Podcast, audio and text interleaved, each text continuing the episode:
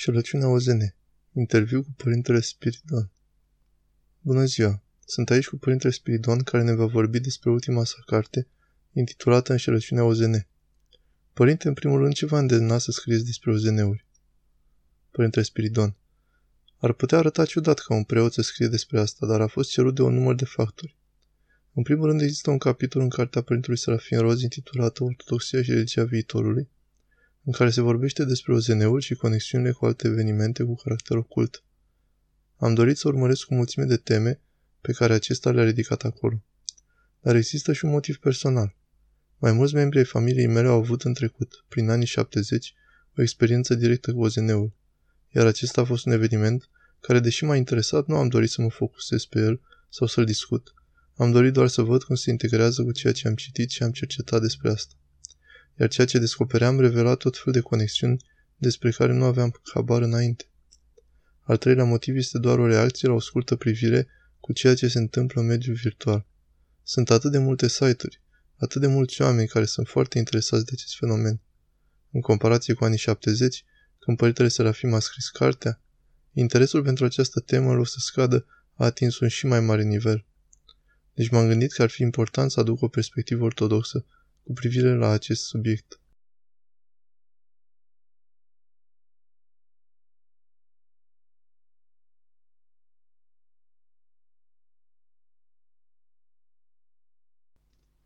De unde vine cuvântul înșelăciune din titlu? În timpul cercetării mele am descoperit două mari înșelăciuni care au loc. Prima este o înșelăciune umană. Există o mulțime de motive pe care le-am inclus în carte, care arată că agenții guvernamentale, instituții militare, săvârșesc o enormă șerăciune care datează de zeci de ani, de pe la mijlocul anilor 40.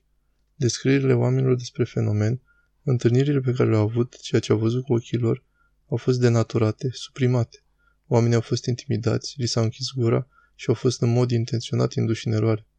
Există o mulțime de evidențe care arată că acest lucru are loc. În al doilea rând și mult mai important, este înșelăciunea spirituală care are loc. Concluzia majoră la care am ajuns este aceea că nu putem concentra tot fenomenul OZN într-o singură categorie. Există atât de multe lucruri care au loc în același timp. Unele au caracter militar, altele aparțin de serviciile secrete, dar există și o dimensiune spirituală de care sunt îngrijorat cel mai mult, care este cu certitudine demonică. De asemenea, în carte e menționat o mulțime de nume celebre, Carl Sagan, Valley, Jung. Cum sunt aceștia în concordanță cu părerile dumneavoastră? Din nou, sunt decenii de când oamenii promovează o anumită idee. Carl Sagan, deși a respins ideea că Pământul a fost vitat de extraterestri, a promovat ideea că ființele umane ar putea contacta alți viețuitori de pe alte planete. Întregul proiect SETI de căutare a unei inteligențe extraterestre a fost bazat pe o filozofie, o teorie despre existență, despre natura Universului, a omului, a relației noastre cu existența însăși. Acesta susține toate aceste încercări în legătură cu viața extraterestră. În legătură cu munca lui Carl Sagan am furnizat numeroase citate, prin care am arătat că acesta s-a opus și s-a opus foarte mult credinței tradiționale și în mod special creștinismului. Jacques Vallée a fost un susținător al ideii existenței altor dimensiuni.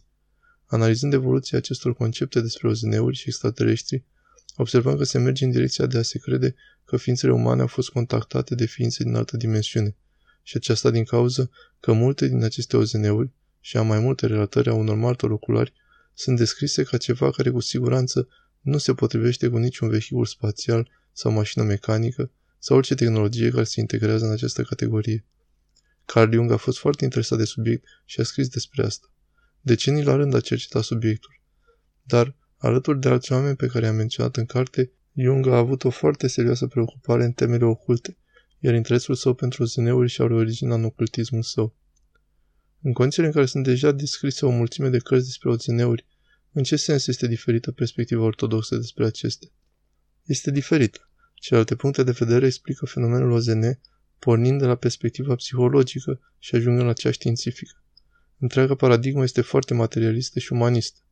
Din păcate, concluziile acestor cercetători ajung să fie inadecvate ca răspuns la natura adevăratului fenomen. Când vom dori să cunoaștem cu adevărat ceea ce se întâmplă, Trebuie să ne folosim de învățătura părinților bisericii, a sfinților, experiența sfinților. Mulți sfinți au avut trăiri în viața lor care se potrivește precis cu ceea ce numim noi azi OZN-uri. Deci acesta nu este un nou fenomen. Cu adevărat, mulți cercetători, numiți de unii teoreticieni ai conspiraționismului, au încercat să explice că, din punct de vedere istoric, OZN-urile au apărut în artă, iconografie, etc., și că în realitate este vorba de ceva demonic, iar acest necurat poate fi înțeles și explicat din perspectiva părinților bisericii. Un alt lucru despre care a scris este perspectiva științifică fantastică. Cine putea spune despre asta? Un alt lucru despre care scriu în carte este percepția culturală care a fost construită, turnată în acest sens. Iar OZN-urile sunt o consecință, dar și o parte a acestei construcții culturale. Există nenumărate probe care arată că instituții ca CIA și alte grupuri de diverse agenții guvernamentale americane utilizează filmele artistice și SF, canalele TV, pentru a ghida percepția publică despre aceste lucruri. Iar asta se întâmplă cu adevărat când vorbim despre OZN-uri. SF-ul a activat foarte, foarte mulți oameni ca să fie deschiși și să accepte ideea că extraterestrii ne vor vizita. Oamenii au fost atrași într-o paradigmă a credinței că multe planete ar putea avea viață. Bineînțeles că aceasta este o consecință a teoriei evoluționismului, teorie evoluționistă care susține multe din aceste lucruri de ficțiune. Când analizăm ideea că viața este posibilă în alte parte, trebuie să acceptăm, dacă ne însușim această paradigmă, că viața este un accident, că viața este posibilă oriunde, că viața nu are o motivație supremă sau sens aici pe pământ. Ca și creștin ortodox, resping aceasta. Sfinții părinți ne învață că viața este ceva special pe pământ. Viața este creată, nu este un fapt întâmplător, o reacție chimică, un accident al electricității sau o reacție între substanțe chimice și microbi. Viața este o creație a lui Dumnezeu. Viața însă și este creația lui Dumnezeu. Iar dată ce înțelegem că este ceva unic în legătură cu Pământul, ideea de prezența vieții pe alte planete devine absurdă. Această respingere a fost distrusă prin intermediul SF-ului, a presei, a culturii. Agenția NASA are numeroase referințe care sunt îngrozitoare, de la astronauți și membrii agenției care vorbesc despre asta. Apoi avem propriile lor scrieri, propriile lor teorii care sunt puternic influențate de religiile estului îndepărtat și de ocultism. Aceasta este tema constantă de-a lungul ultimei părți a cărții. Ocultismul are o mare influență asupra culturii noastre și cu toate acestea este prezentat ca știință, ca și când ar fi natural, ori nu este cazul. În consecință, încotro credeți că se îndreaptă acest fenomen?